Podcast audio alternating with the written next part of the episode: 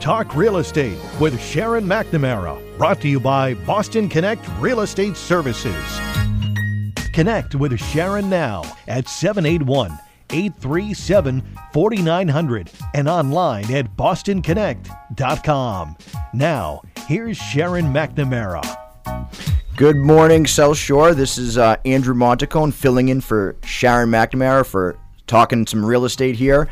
I'm sitting next to the best attorney, the best real estate attorney in Massachusetts here, and we have a we have a lot of information and, and we have a very good show today. So, um, without further ado, Brad Mahoney, how you doing today? I'm doing well, Andrew. Thank you very much for that very kind introduction. I don't know if you want to be the best attorney, but we'll see.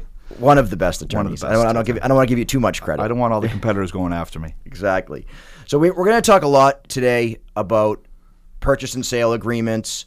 The winter's coming. We have a we have a lot a, a lot of information that I think buyers and sellers are, are going to want to hear. Um, The market's still surprisingly pretty good. but first, Brad, if people after the show want to get in touch with you, uh, how can they how can they reach you? Sure thing. So uh, my name again is Brad Mahoney. It's Mahoney Law Group. We're a seven-person law firm. We're located in Braintree. Uh, I live on the South Shore. I live in Hingham. But if anybody wants to get a hold of us, they can call 781-849-0700. Again, 781 849 0700. We're on Facebook, Twitter, and the website is www.mlgne.com. Nice. And again, I'm, I'm Andrew Montacone. I'm a mortgage loan officer with Leader Bank. I've been doing this uh, about 11 years now, and uh, we're excited to be here and, and give everybody some good information. Um, the, the first thing that we wanted to we wanted to talk about was uh, the, the not the air is changing, winter is coming, and Unfortunately. I don't want to remind everybody of last winter, um, but as as the winter months approach, what should people be looking out for if they're buying and selling? What should they be looking out in their purchase and sale, in particular buyers?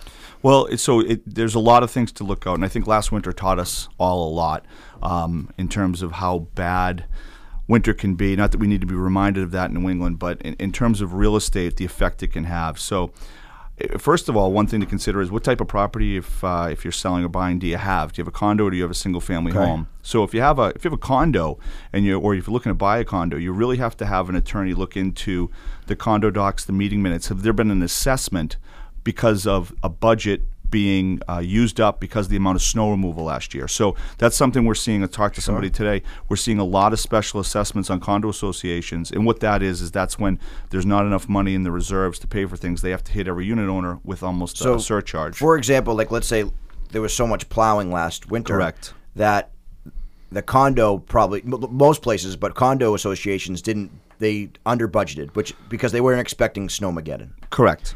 That money is now gone, or they have to re- they have to hit up the owners for, for more money. and most of it, most of that was done because it was so excessive how the, the balances were the budgets excuse me were busted it was all done last spring and summer so they have to hit up the owners for money to replenish those reserves those budgets So if you're buying a condo, and I guess if you're selling a condo, it's it's probably a good idea good idea to pull the, the condo budget. right so you'll know if you have if you're selling you'll know if you've had a special assessment and how it works um, 99.9% of the time is the seller is responsible for any existing assessments on the property. Sometimes it can be negotiated, but usually the seller's got to pay off any assessments on the property before closing. And a buyer, you're going to want to. So I'll go jump back. A seller should disclose: is there an assessment, and they're going to have to pay it off. So just be aware of that And, factor and that if they're into the price. if they want to make the property more appealing, good idea to say right up front, seller will will pay for assessment, like Yeah. take care of it or whatever the case may be. Exactly. There, was an assessment um, from winter of 2015, 2014, Seller will take care Seller will pay the assessment before closing. Okay, yep, that's what I that's what I mostly see. Yep. And on the buy side, uh, you're going to want to make sure, either between your agent and the attorney, that you've asked these questions or had representations made into the agreement that there are no pending assessments or there are no assessments that are outstanding against the property. Now, one thing in Massachusetts we have that protects buyers when you close on a condominium, a residential condominium, there's an item called the 6D certificate. Sure. And what that is is it's uh, the 6D is the statute clause that it's referring to, but a seller has to provide that to the buyer and their attorney to record at the closing. So that gets put at the registry of deeds, and that shows Yep. that that particular unit that's being sold, being conveyed, has no outstanding common area association dues, nor does it have any outstanding special assessments. So basically, a 6D. So if those are have to be notarized, Correct.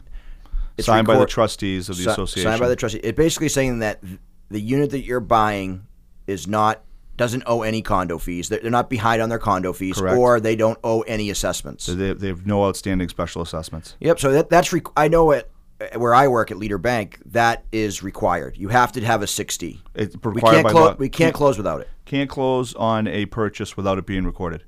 Can't. can't. Massachusetts law. Um, you can't. You well, you can close. the The registry is not going to stop you from closing. Got it. It's malpractice. Got it. It, so uh, you want to make sure that's recorded. And no bank will close on it for sure.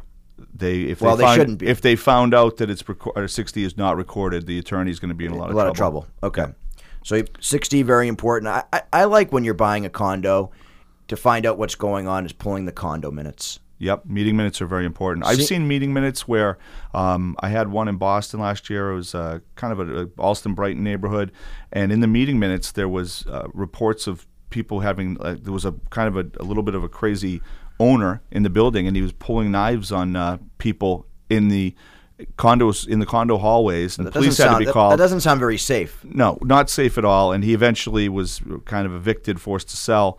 But um, a little bit of uh, salacious reading going through the meeting minutes to kind I of find out what was going on there. So you, you'll never know what you find. What you a lot of times it's very mundane and things need to be um, maybe updated or plans they have. But sometimes you'll see stuff that are very very financially important to potential buyer. Red flags. Red flag. Hey, the, we've been talking about the roof. The roof needs to be done. That could be a huge amount of money. Mm-hmm. I, I just saw. Um, I'm representing a seller, hundred unit condominium complex in Charlestown. They just did a million dollar assessment, so it's ten thousand dollars a unit. And what what is that cut? What is that going to cover? Roof and the exterior. It's a huge, huge building.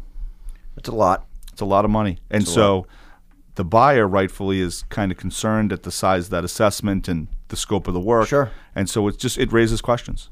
So, as far as owning single families now, Yep. So that was that, so again that was winter with. Um, if you're in a condo, if you're in a condo. So that's just some things to consider. Single family. What I've been seeing because of last winter, when I represent a seller, a lot of buyer attorneys are saying or asking what type of claims were made on the insurance in the last year for any type of snow damage, stuff like that. I haven't heard of that. That's, a, So- to find out what's going on. make asking for representations. Um, so that's that's been an interesting one. We, always, as a seller's attorney, we respond. That's kind of none of your business. Do an inspection if you want to know the condition of the property. Um, course, yeah. You know, so it's that, that's always a little bit of a dance. But um, so the, so again, when it comes to winter and planning. It, it, it, your strategy might be a little bit different uh, for if it's a condo versus a single family, and it's definitely going to be different if you're a buyer versus a seller. So if you're a buyer, and uh, let's just talk about winter and let's talk about snow. Last winter, I had a couple. Of I don't wanna talk about snow. No, we've not got ready. It. We've got I'm not ready. Uh, last winter, I had a couple scenarios where the seller had, had moved out of the area, gone south.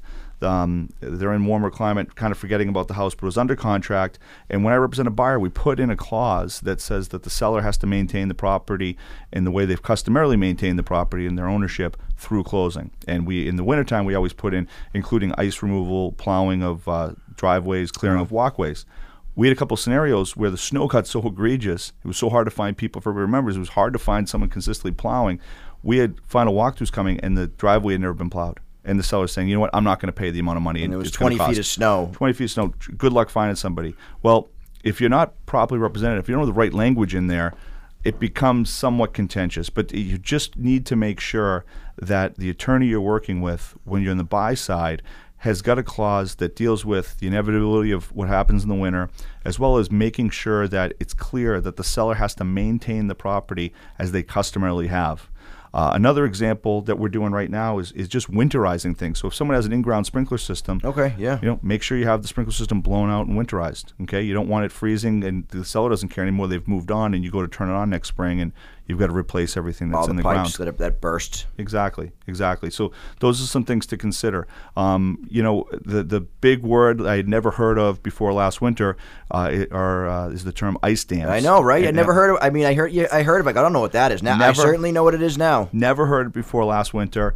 Uh, became very, very common in our vocabulary, and that's the other thing to just keep in mind. So if if um, you do a walk, uh, excuse me, you do you go do an inspection of the property, you sign a purchase and sale, in the contract, it's going to say that the seller has to deliver to you the property in the same condition it was as of the time either of the purchase and sale signing or of the inspection. Okay?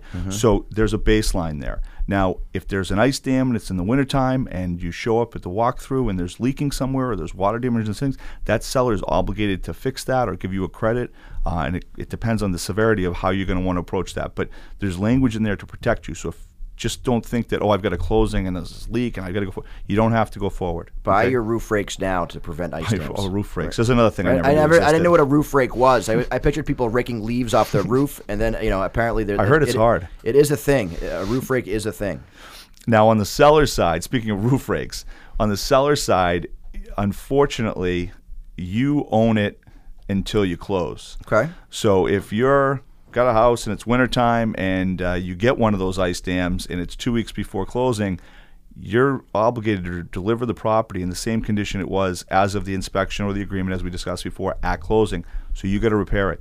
Now we can get technical, and if there's I, I- I was going to say, here's my follow up to that. So what what- what happens? Let's say you go to close. You're cl- you're closed and you record it, and the final walkthrough, there's no problems. It's recorded at the registry of deeds. The seller no longer owns it. The buyer is now the owner. And they go. They're going to move in, and they see a pipe has burst. From the time that they were at the registry of deeds, by the time that they got there a few hours later, what what what happens? they own it, bad luck. So the new, so it just a if you Now, if somebody had put a rug over a stain that was clearly from water, that might be something different, so you couldn't see it. But yeah, But for the most it. part, You own you it. you did your final walkthrough. That's why people try to do them as close to the Close closing to the as you time can. as possible. You own that problem, unfortunately. Welcome to home ownership. Welcome to home ownership. Right. Yeah, it's um, it's just the way it goes. Now, if there's water, can be a horrible thing. I mean, some inspectors will say water is the worst thing for a property, It right? is, yeah. So, if if you look in the contract and if you do have an ice dam and it's catastrophic, okay, if you're a buyer and you look and it's just this is insane. I'm supposed to close in three days and the ceiling is falling in and I'm worried about mold and all sorts of stuff. We write into the contracts that if if there's physical fire casualty damage to the property during the contract and the seller cannot return the property at the time of inspection okay and some would argue when there's smoke you can never return it it can never be taken out it's, it's it just it has such an infectious smell and Okay. to the property the buyer doesn't have to close and get the deposit back so if if the damage is such that you don't want to go forward, if you're worried, well, this is this ice dam's just something we weren't aware of, it wasn't found in the inspection, this has happened, and and they just can't get the property in a condition, or if we close, we're not going to be able to get the property in a condition um, that was in the inspection. You don't have to go forward, and we're not here not to help consummate transactions. Obviously, we want transactions to go through, but unfortunately, life happens, and sometimes there are, is damage that just can't be fixed in a timely manner. Sure. No. Uh, so, you know, that, those are extreme cases. Extreme, Yeah. absolutely. Ty- Uh, typically, uh, uh, at a closing, it's it's everybody signs, and hopefully everybody's walking away with a smile on their face. Well, yeah, and that was one thing that we talked about, or possibly talking, is what if somebody you go to the walks when someone hasn't moved out? Great question. Yes. Yeah. So let's say I'm a I'm a buyer, uh, and we and, we noticed that for the the final walkthrough, they they haven't moved When out. I've seen this happen, usually the because the, if you have a good agent, they're kind of circling the house a few days before, and Sure. they'll.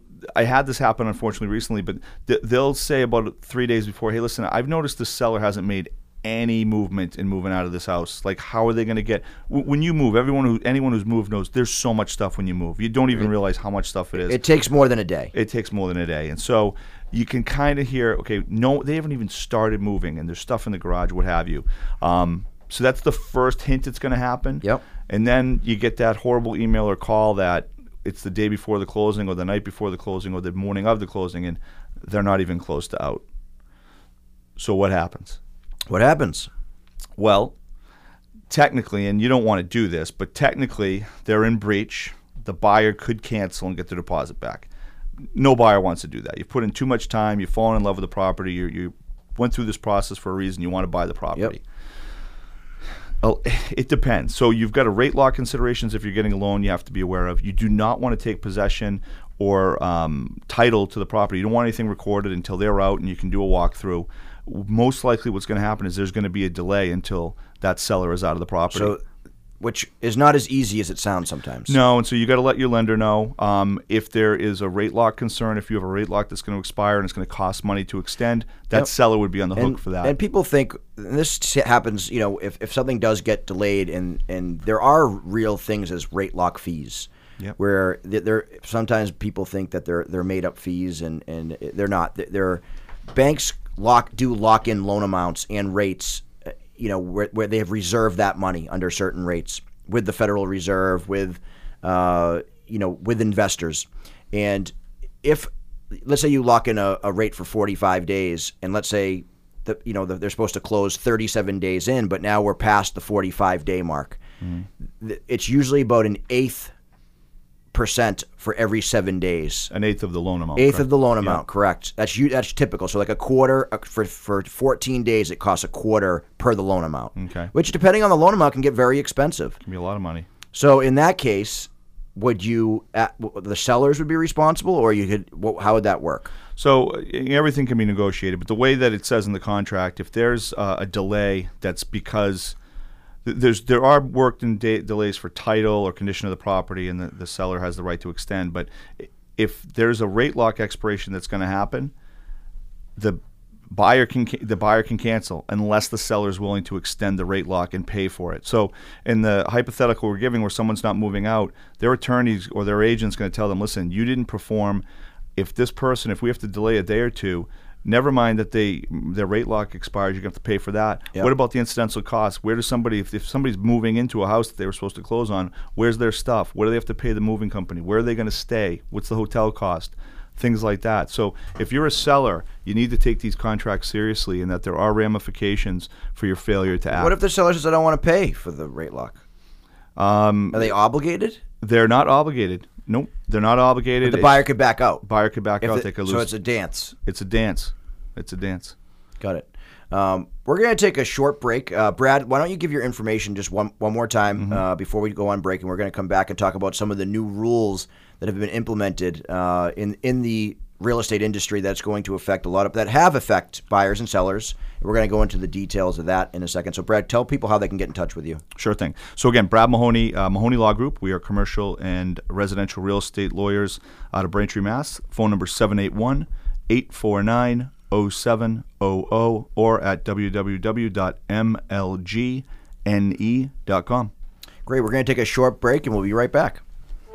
Are you thinking about buying or selling a home? Are you looking to purchase investment property or considering converting a property into condominiums? Or are you a business owner or investor selling or acquiring commercial real estate? Mahoney Law Group is a full service real estate law firm and has guided thousands of people in the South Shore area through all stages and types of real estate ownership, including buying, selling, refinancing, and condominium conversions. They specialize in residential and commercial real estate closings and title issues. Whether you're a first time home buyer or a seasoned commercial real estate investor, the knowledgeable and experienced staff at Mahoney Law Group is ready to help and they're always available. Make sure to ask about their first time home buyer discounts on fees and title insurance. If you have questions about buying, selling, or refinancing, give them a call 781 849 0700. Visit their website at mlgne.com or like them on Facebook and Twitter. Again, that number is 781 849 0700. Visit their website, mlgne.com, or like them on Facebook and Twitter. Mahoney Law Group. Are you thinking about selling your home or buying a new one? Are you a first time home buyer or perhaps just right sizing? Do you have a buyer's agent? Do you know if you really even need one? What is home staging? Will it really help me sell my home faster? Do I have to have a home inspection? How much home insurance do I need for my new home? How do I handle my estate sale? What are home sale contingencies? Have you heard that you have to put 20% down to buy a new home? Did you know that that wasn't true? Are you worried about environmental issues? What is radon, lead paint, and mold? Is there a difference between a foreclosed property or a short sale? Do you need to have a Title V inspection to sell your home? What do you do if your system fails? Are these questions you have but you don't know who to ask? Hi, I'm Sharon McNamara of Boston Connect Real Estate. Call my office for a one on one consultation with me or one of the many dedicated agents at Boston Connect Real Estate so we can talk real estate. It's easy to connect with some of the South Shore's most experienced real estate agents. Go to bostonconnect.com, bostonconnect.com, or call 781 826 7300. Plumbing problems are inevitable. Sad to say, do not fix it yourself. After all, that's your home you're living in. McNamara Plumbing. New construction, renovations, repairs, service calls. McNamara Plumbing. Fully insured. 781 294 7100. McNamara Plumbing. 50% more Talk Real Estate absolutely free. Talk Real Estate with Sharon McNamara. Now, one hour every Saturday morning on 95.9 WATD. Welcome back, South Shore. I'm Andrew Montecone, a mortgage loan officer with Leader Bank, filling in for the infamous Sharon McNamara. We're, we're happy to have you here on Talk Real Estate. I- I'm sitting down with uh, real estate attorney Brad Mahoney, and we're talking about the ins and outs of, of purchase and sales, buyers and sellers, what's going to happen in the winter, what people should be aware of. Um, let's talk about buying and selling at the same time. That's always something that's hard to navigate. Um, in, in particular, when a seller needs to sell in order to buy. So let me just say that one more time. If you're selling your house and you need to sell in order to qualify to buy your next home, let, let's quickly just talk about that, how you can protect yourself and what needs to be done. And first of all, and no slight on anybody, that's probably most people out there. I mean, Absolutely. it's, it's very expensive. It's very hard to qualify, carry two mortgages.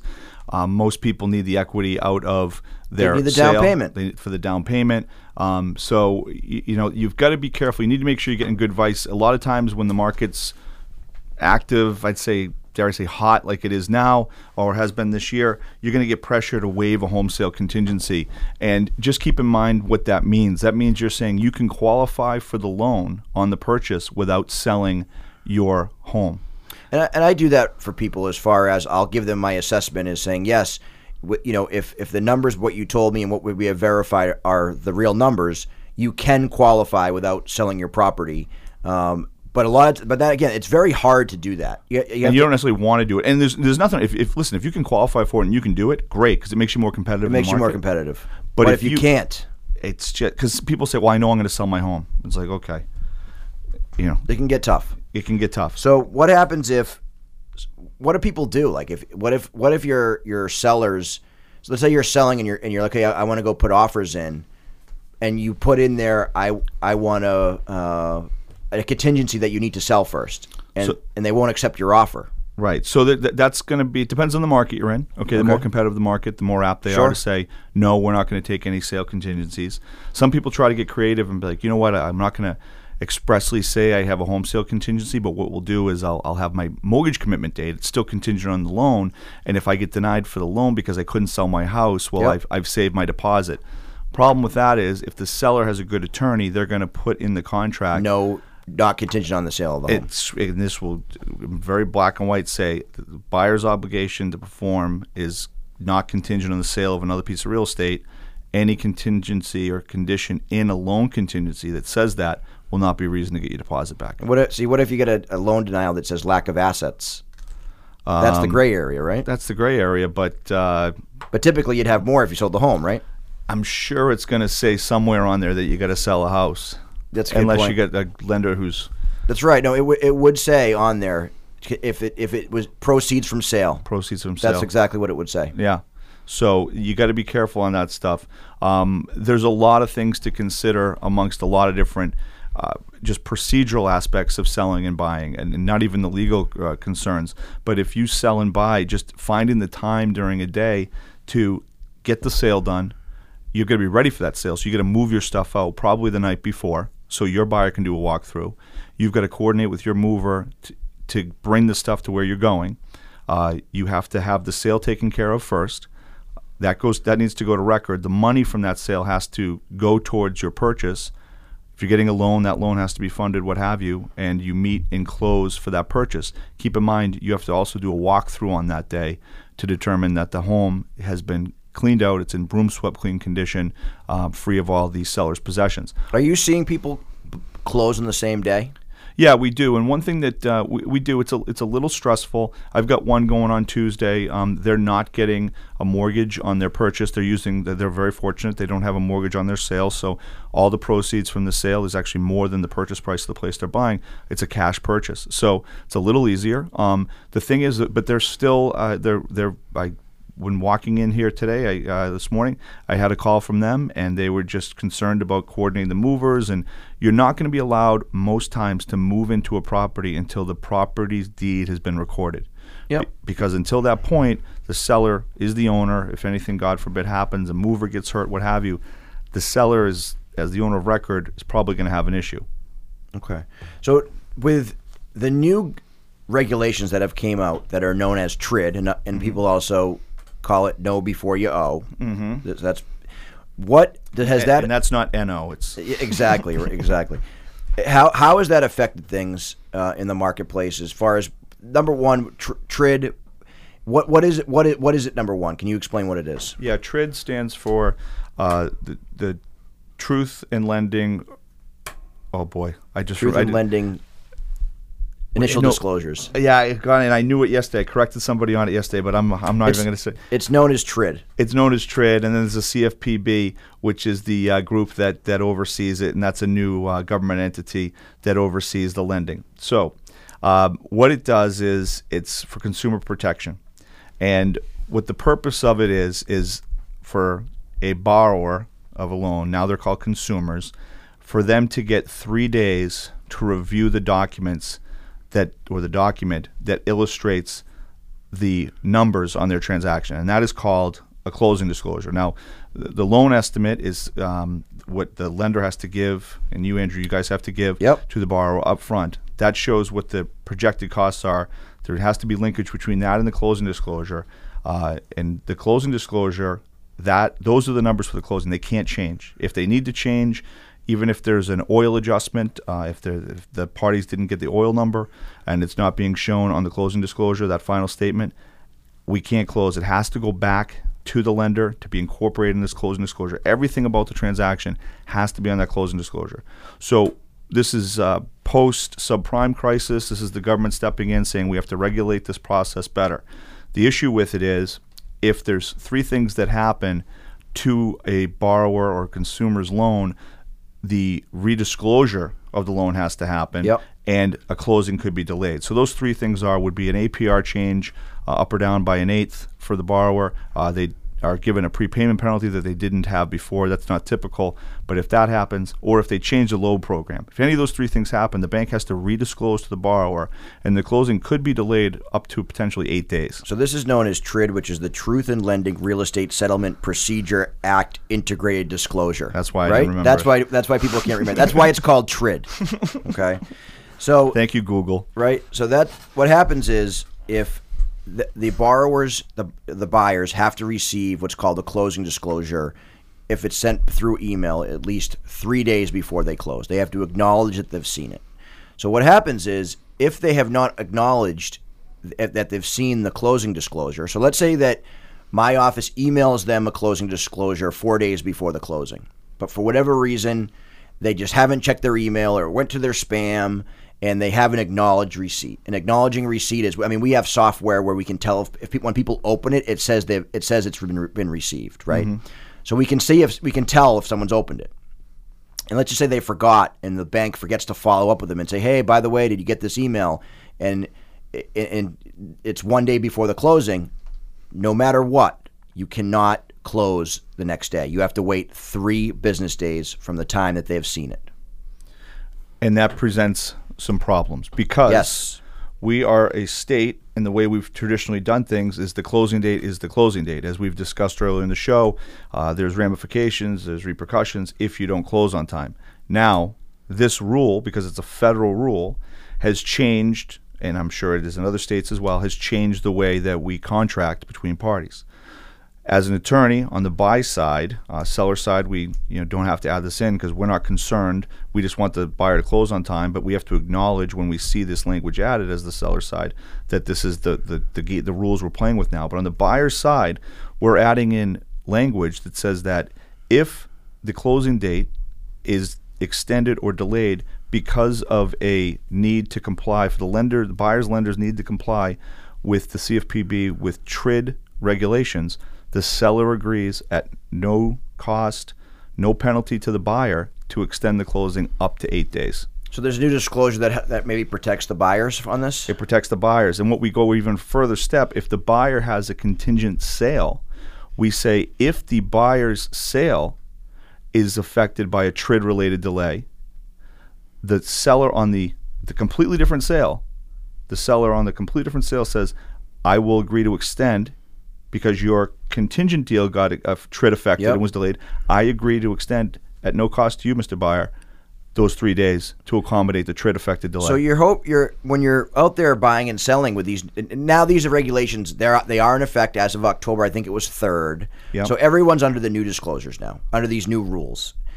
If you're getting a loan, If you're get if you're getting a loan, Correct. Okay, if you're getting a mortgage, residential mortgage. residential mortgage, Correct. Okay. So Cash isn't affected and commercial deals aren't commercial, affected. no commercial, and no anything that's cash. Correct. And it's not, but just to be clear, if it's a uh, investment property, if it's a second home, if it's a primary residence, if it's residential, it's affected. Yeah, yes. So I think a lot of these changes have been good, and some have been a little challenging because of what we just talked about. About if they don't acknowledge receipt in time and we don't have proof of that, it delays things.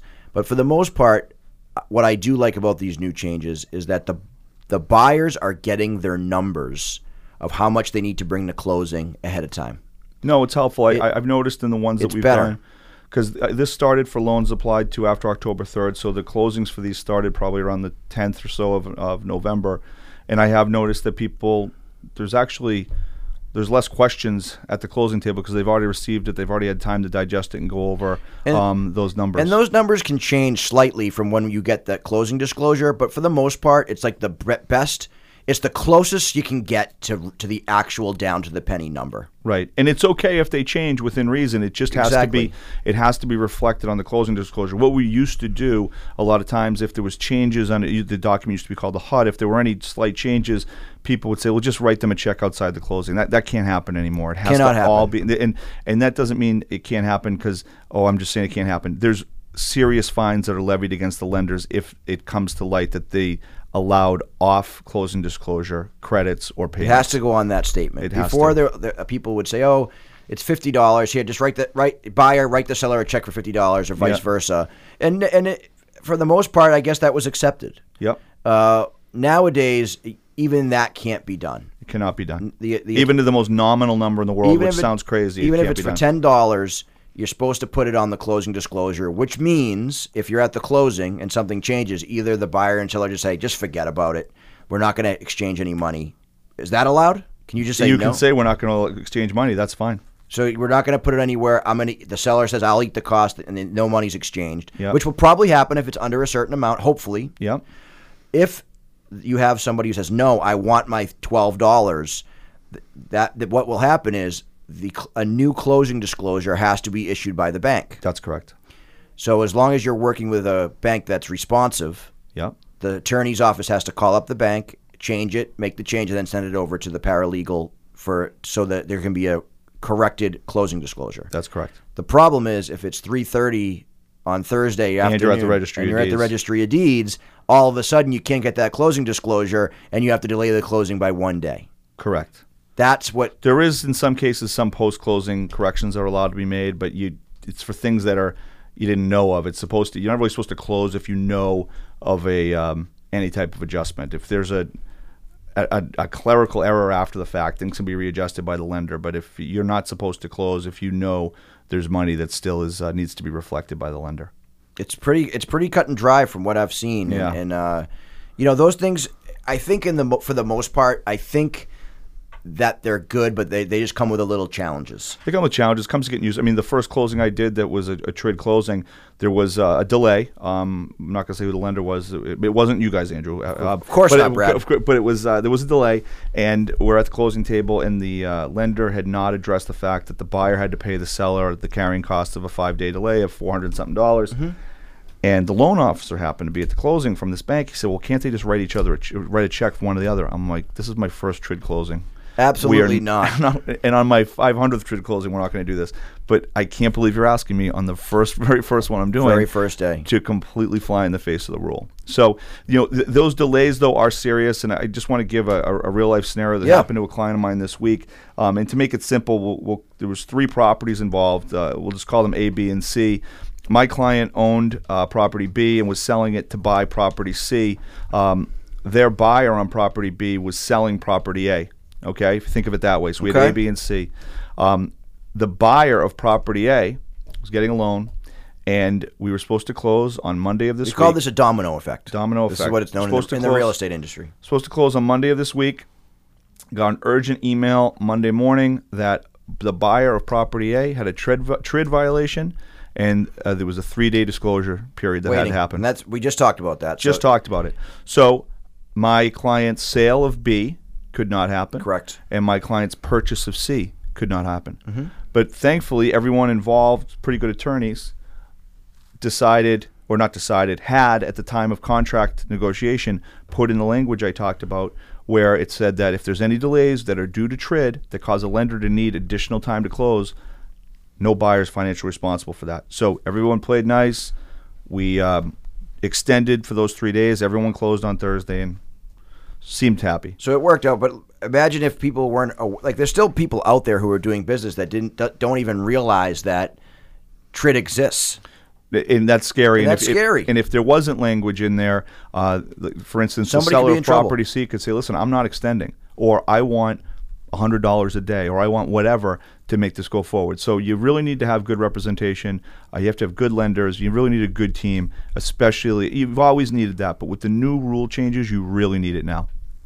Yeah, and, and I think one of the things that, that happened too, there was no, um, they, they didn't let you do any practice testing on the new disclosures. Mm-hmm. I don't know if you knew that. It was, and I'm sure you're so just like your office, the, the testing was live scenarios. Yep. That and that's that was just how we had to do it. So we, I had I had uh, my first set of TRID closings the last two weeks, and they all closed on time. They all went smooth, but th- you can just see that's new to everybody. It's very new. And I think in the next six months, it, it'll be it'll be like almost like it never happened. I think. Yeah. And it'll just be business as usual, and but with with, with stricter rules. You know. That's the Um, hope. That that's the hope anyway. Um, again, my name's Andrew Montico, and I'm a mortgage loan officer with Leader Bank. If anyone has any questions after the show, uh, looking for, for rate updates or, or talking about purchasing or refinancing, you can call me at area code 781 474 5085. Again, my name is Andrew Montacone, uh, mortgage loan officer, Leader Bank, 781 474 5085. We're going to take a short break and we'll be right back.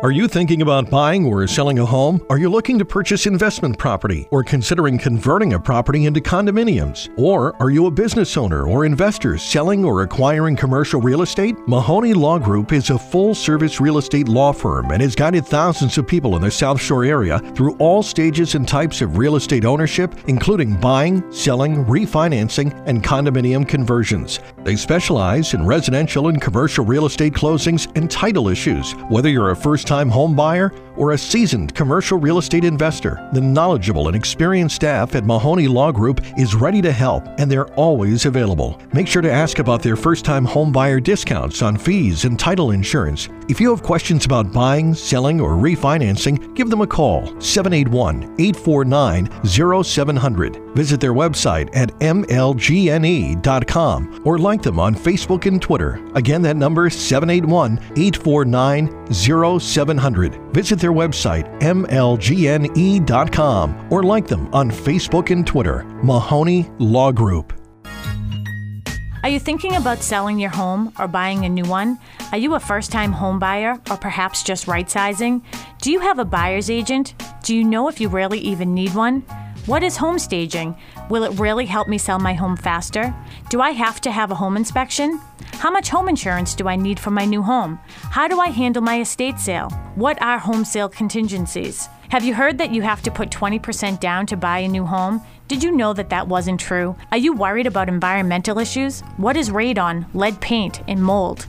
Is there a difference between a foreclosed property or a short sale? Do you need to have a Title V inspection to sell your home? What do you do if your system fails? Are these questions you have but you don't know who to ask? Hi, I'm Sharon McNamara of Boston Connect Real Estate. Call my office for a one on one consultation with me or one of the many dedicated agents at Boston Connect Real Estate so we can talk real estate. It's easy to connect with some of the South Shore's most experienced real estate agents. Go to bostonconnect.com, bostonconnect.com, or call 781 826 7300.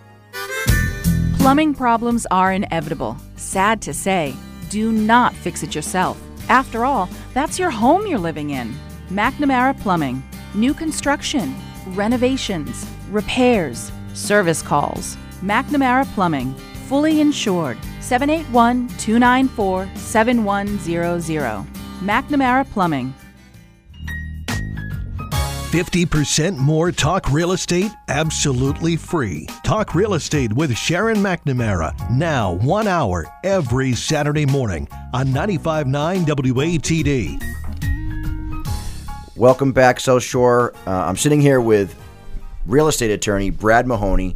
Uh, we're talking about purchase and sale agreements, the new TRID guidelines that, that just came out. Um, and we're going to jump into something that I know Brad loves to talk about, and it's it, the term is use and occupancies. And now let's start off with, with, what is a use and occupancy, when is it, and when is it used? So, use and occupancy, it's a term for an agreement between uh, a property owner, so seller, and a buyer. And they can be used in, in different ways. But w- when it comes to light, it's basically before uh, a deed has been recorded in, in the buyer's name and there can be scenarios where a seller is saying, "Listen, we'll close."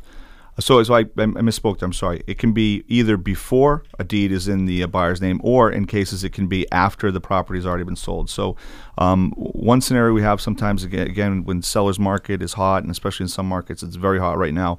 A seller will say, "Listen, I'll sell the property and we'll close on January 16th." But I'm going to need some time to find my other place, or I'm not sure, or my other place isn't going to be ready until March 1st. So we'll close on January 16th, but I'm going to sign a use and occupancy with you through March 1st. So what that means is you, Mr. Buyer, you own the property as of January 16th. You have to start paying your mortgage, all that stuff. We'll close. You own the property, but I will stay in the prop- property and have a use and occupancy to it. So you're renting. Until, but the seller's renting. We don't like that term because it it, it connotates a landlord-tenant relationship. Ah. So it's very clear in the use and occupancy agreement that this is not the creation not of a landlord. Lease. It's not a lease. It's not the creation of any tenant rights by the occupant. It's more of a license. So why was that done? It's just done so it's easier to evict. And so okay. if someone is holding over, it's easier to get them out. Tenants have a lot of rights in Massachusetts, and, and what you don't want to do as the owner of that property is give that that I hate to I almost said tenant. Give the person staying in there under the use and occupancy the rights of a tenant. The other way we have use and occupancy, and I've uh, this is probably the more common way, is unfortunately if the lender might not be ready or if you're uh, so let's give that example first. We're supposed to close on uh, november 20th yep. you get a call listen um, need a couple of days. We're not going to be able to close until the 24th well the buyer has already planned their movers. Yep. They have sold their house. They don't have a place to go. They'll come to me and say, "Listen, can we move in?" So that that that one, I'm going to give you my thoughts on that after you, you say what you're going to so say. the issue is on the buy side. The buyers are saying, "What's the big deal? That they've already moved out. I mean, it, it should be nice to them. They should let. We'll pay money." And the problem is, if you're on the seller side, if you're the attorneys on the seller side, the risk to your client the first risk is what if the buyer never closes? What if you, they never get their mortgage? You've never get their mortgage. They've moved in. Now you got to kick them out. Okay, that's one. Two, what ends if something catastrophic happens? God forbid the house burns down. What if somebody and, and they decide they don't want to buy it? What if uh, the mover gets hurt? What if one of their children get hurt bad? People say they're not going to do anything and just they just want to move in, but when things turn bad, you never know. So mm-hmm. Most of the time, when you see a buyer in the scenario explained ask for a use and occupancy, they're told no. Most sellers' attorneys do not like to advise their clients to sign them. That's okay, just so my. Just, it, it, they happen. I'd probably say seventy percent of the time they're requested, they they get denied. So it depends what market you're into. If they're where they're more common. Yep. Depending if you're in the city, they're more common. Yep.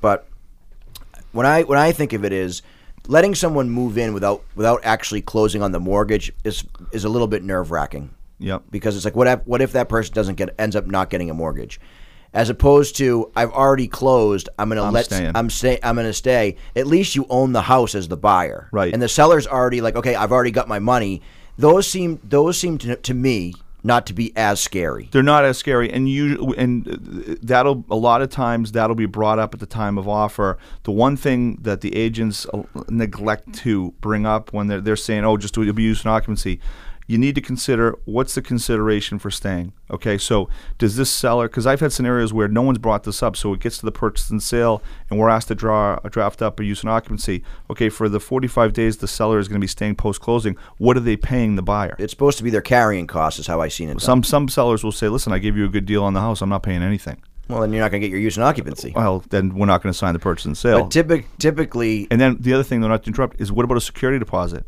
So what ends if they scratch the floor or break something moving out? It, it, we always say in the use and occupancy, the terms of the purchase and sale, as applicable, will still govern. So that means they have to leave the property in broom swept clean condition with all personal property out. But we need something, and I, always advise, uh, what's what, you know, let's kind of look at it like a lease. If if they're paying, if it's a very expensive place and you're paying them four thousand a month, let's keep another four thousand for security deposit. And if they scratch something or break something on the way out, at least we have some money that we can hold for them to get out. Or if they're they're if they're balking and not moving out, we do write in that there's a penalty, and it's pretty egregious. Sometimes we put like two hundred dollars a day for every day that they stay over. So uh, the, I see a lot of use and occupancies in the scenario where the buyer has closed and they're letting the seller stay there. Much more common than the I do not see it the other way around, Yep. and I see it more. I see it more in the city than I do on in the South Shore. I Yep. do see it in the South Shore, but not as often. I'll see it um, a, a use agreement where Okay. people will say, "Listen, I don't want to move agreement. in. I don't want to move in, but I've got a pod, or can I? So can I just store the pod in your driveway? I got to put the pod somewhere. I'm moving. That I'm using the, the pod company. I, can I just store the pod in your driveway, or can I just put my stuff in the garage? You- And this is not hap- This does not happen when the person hasn't moved out. But a lot of times people have moved out already, and they'll say, "Listen, can I just move my stuff in?" But you're right. A, a lot more times when when the deal's already happened and um, the the seller's like, "I've got my money," uh, and the buyer's saying, "You know, it's it's we, we as part of the negotiation, the deal. I like the deal I got. Yeah, I'm I understand we're closing. Let's just say January 16th. We're not going to be able to move in until March 1st, but we're planning accordingly." Those are, are more apt to happen than the last minute. Hey, my mortgage is supposed to close today on Friday, and uh, we're not going to close till Tuesday. Let me move in. That's just Sure. a lot of it's no. I, I have somebody trying just for convenience. I, I got a call. Um, we're closing on Tuesday, and their sale is at uh, 10 in the morning. Their purchase is at noon, and they want to move in at 8 in the morning. And they've asked me to ask the seller's attorney, hey, um, can we start moving at 8 a.m.? And I try to set their expectations that they're probably going to say no. I would say no if I was on the seller's side. Just wait. And you, I know you want to get in there as soon as possible, but you don't own it until it's on record. Well, it sounds like you just have to have a good attorney. If you're, if you're going to do one, I, you have to at least protect yourself in some way. Does that sound? Yeah, absolutely. You got to have an attorney draft and, and review uh, a drafted use or a use and a use and occupancy or a use agreement. I, I don't think I, I can't remember the last time I saw somebody do a, a real estate tra- transaction and not have an attorney involved. Sometimes we see it on the on the buy side. You never see it. I, I mean, you, you just you need an attorney to, con- to close the transaction. The- It's the actually required by Yeah, law to yeah, have a y- closing attorney. But I'm talking have like I've, I haven't seen. I think I made once in like the last four years. I saw a seller not have one, and it was a nightmare. He, they Yeah. didn't know how to do anything. Then the, the what happens is either the agent for the seller or the buyer's attorney ends up doing twice the work. so that's what happens. and I know you love that. So So we'll just charge for it. yeah, exactly. Typical attorney here. Oh yeah. Uh, let's jump into uh, powers of attorney. Yep. Uh, which comes in handy uh, more for sellers as as for, as opposed to buyers. It can it can come in handy for buyers, but Subject to lender approval. let's first talk about sell uh, if you're a seller Mm-hmm. implementing a power of attorney because I know when I go to you know I, I used to go to a lot of closings, but I noticed that the sellers are never there. No, and and I would say 95 to 99% of the seller representation we do, the sellers do not go to closing. So what does that mean? How do they close? So you, what you're going to find, you do have to sign. Just because you don't have to, just because you don't have to go to the closing doesn't mean you don't have to. You don't have to sign some documents. So as a seller, the title standard in Massachusetts is, and probably anywhere in the country, the deed. It's so important that needs to be signed by you as the whoever the whoever the title holder of the property is. They can't delegate with very, very minor exceptions. They can't delegate signing of the deed, which gives title of the property, ownership of the property from the seller to the buyer. That can't be delegated to anyone else. It has to be signed in front of a notary by the actual seller. Now, if somebody's just as an aside, if somebody's mentally incompetent, of course they're going to have a, a power of attorney that would have to sign on their behalf. But barring that, we've had scenarios where someone is in. I've had people in Hungary that, or in you know Europe, um, Mexico, wherever, name it, Asia, where they've had to go to the U.S. consulate or the U.S. embassy Sure. And get their signature. We'll email them the deed. They'll get their signature notarized at the U.S. embassy because it's got to be either a consulate or an, an embassy. And depending on the country, it, it, um, there are some exceptions. But then they'll mail us back the original. It's so important. The power of attorney is the other document they have to sign. They have to sign and get that notarized. And what that does, But the deed you can get ahead of time. We know, and this all, yeah, this we, we give this to you weeks in advance of the closing, weeks in advance of the closing, especially if you're going to be out of the area, so that you sign the deed, you sign the power of attorney. What the power of attorney does, it's a limited power of attorney. It's transaction specific. Yep. Generally, for, it gives us as your attorney the ability to sign all the closing documents on your behalf. We go over the documents beforehand with you, show you what the final figures are going to be, and then attend the closing on your behalf, sign everything, and then your proceeds are wired. So that's that's a limited power of attorney. They're very commonly used in Massachusetts for real estate transactions on For the seller sellers, side. all For the time. I see it all the time. all the time. Buyer side, Which needs no approval because there's no lender involved with the seller. So Doesn't have to be sellers can do everyone. power of attorney every time. every time. Buy side, if there's a lender involved, if it's cash, you could have somebody Doesn't- signing. yeah. Doesn't matter. But if it's the lender involved, the lender has to improve. And again, it's a transaction specific. Transaction specific. It has to say who the lender is. It has to have an expiration date on it, and it has to say the property, the amount, all sorts of stuff. And it has to be improved by the lender. And some people, uh, and I don't know how you guys are, are uh, Andrew, but some lenders will not allow powers of attorney for buyers just for convenience. Um, just because you're going away for the weekend and you don't feel like going on Friday to your purchase isn't a valid excuse Yep. for a, for a power of So attorney. w- the the way that we we do power of attorneys at Leader Bank, number one, no matter what the situation, it has to be approved. It has to be approved by underwriting. Yep. Okay. Um, one of the buyers needs to be there. So one of the potential, or one of the future title holders, one of the So buyers. one of the one of the buyers who's going to be on who's on the mortgage and title. Yeah. You, like so, you can't have somebody who's not on the mortgage sign for you. So, uh, as an example, um, husband and wife decide they're going to go to Vegas for the week for the week, and they're going to have uh, the sister-in-law sign. Cannot do that. Cannot do that. Absolutely not. One of the borrowers needs to be there. So if you're buying a property by yourself, you cannot do power of attorney. Okay. We, we, we do not allow it because it, you need you have to have someone there on your behalf because you're signing a mortgage. The bank's fear is.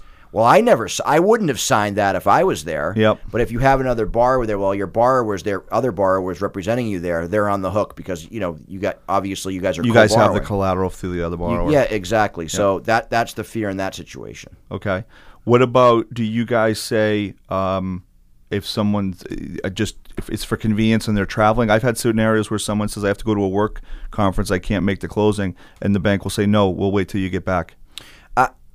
There has to be a reason given for the power of attorney. Um, it usually, from my experience, people aren't doing it for convenience. They're doing it because my mother is ill down in down in uh, Pennsylvania. Yep. Um, they're traveling for business, and they're not going to be back for three weeks. Yep. So I've seen those go through okay. I've seen uh, people moving. You know, we have a lot of people who relive just because the economy is so good in Massachusetts, universities, what have you. We see a lot of people relocating, and one spouse will be back where they, if they live in California, they're moving to Boston. One spouse will be here already working. They'll go and sign, and then the, they'll have the power of attorney for the other spouse who's not local And when yet. we talk about these reasons, I mean, for these are for conforming loans. Yeah. Once you get into jumbo mortgages, it's a little bit more strict because jumbo mortgages typically aren't sold as much as the conforming conforming uh, loan. So, a, a, a- technically, a jumbo mortgage. There's a couple definitions, but for this this sake, we're going to say anything over a loan amount of 417 is a jumbo mortgage. Yep. Also, definitely any one loan over uh, 517 500 is considered a jumbo mortgage. So Okay. any any let's call it anything in the high 500s is a jumbo mortgage. Typically, there, it's a little bit more strict about the power of attorney where it's going to have to be a good reason. They're going to ask, well, what's the reason? Well, you know, they, they might say, well, we'll wait until we come back, until they come back Okay. to sign. And then all of a sudden you'll see, well, I, I guess I can be there type, type of situation. I see that a lot, and I, I people. I discourage them if I can, but if it, but sometimes you need them. Yeah, I you know it's um they're interesting because it, it, it sounds like it's a noble thing to be someone's attorney in fact in fact and be the power of attorney. It creates so much more paperwork at the closing, and the person that's signing on your behalf turns out not to like you, uh, the person who's assigned this power of attorney, because it's so much signing. It's uh, Yep. it's kind of funny when, when someone has to go through and sign uh, their name uh, or their buyer's name by the person signing as attorney. In fact, when they have to write that out 150 times, they're not too happy by the end of the closing. Yeah, it's it's it. I, I see most people to try to discourage them, but they do come in handy. They're great for sellers. Great for sellers. Lo- I love it on the seller end. Um, here, here's something that comes up a lot, which is Massachusetts is unique uh, to this, and this will be the, the last thing that we kind of talk about quickly. Is what's the difference between an offer to purchase and a purchase and sale? So in Massachusetts, what we do, we have an offer to purchase, and, and you can go straight to purchase and sale. But how we usually operate is you have an offer- to purchase, which is the uh, you put in front of the the seller um, with a deposit, usually thousand dollars, and it lists out the price you want to pay, the property address.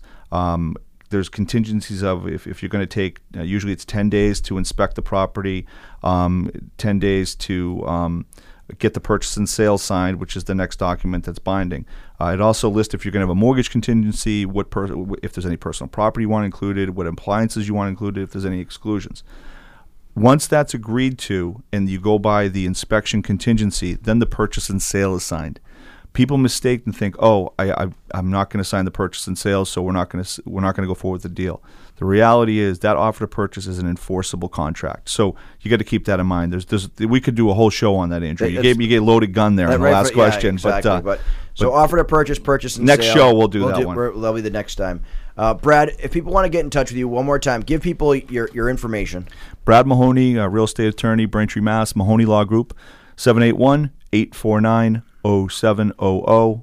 And uh, website is www.mlgne.com. And give your phone number one more time. 781 849 0700. And I'm Andrew Montecone. I'm a mortgage loan officer with Leader Bank. If anyone has any mortgage related questions, you can call me at 781 474 5085.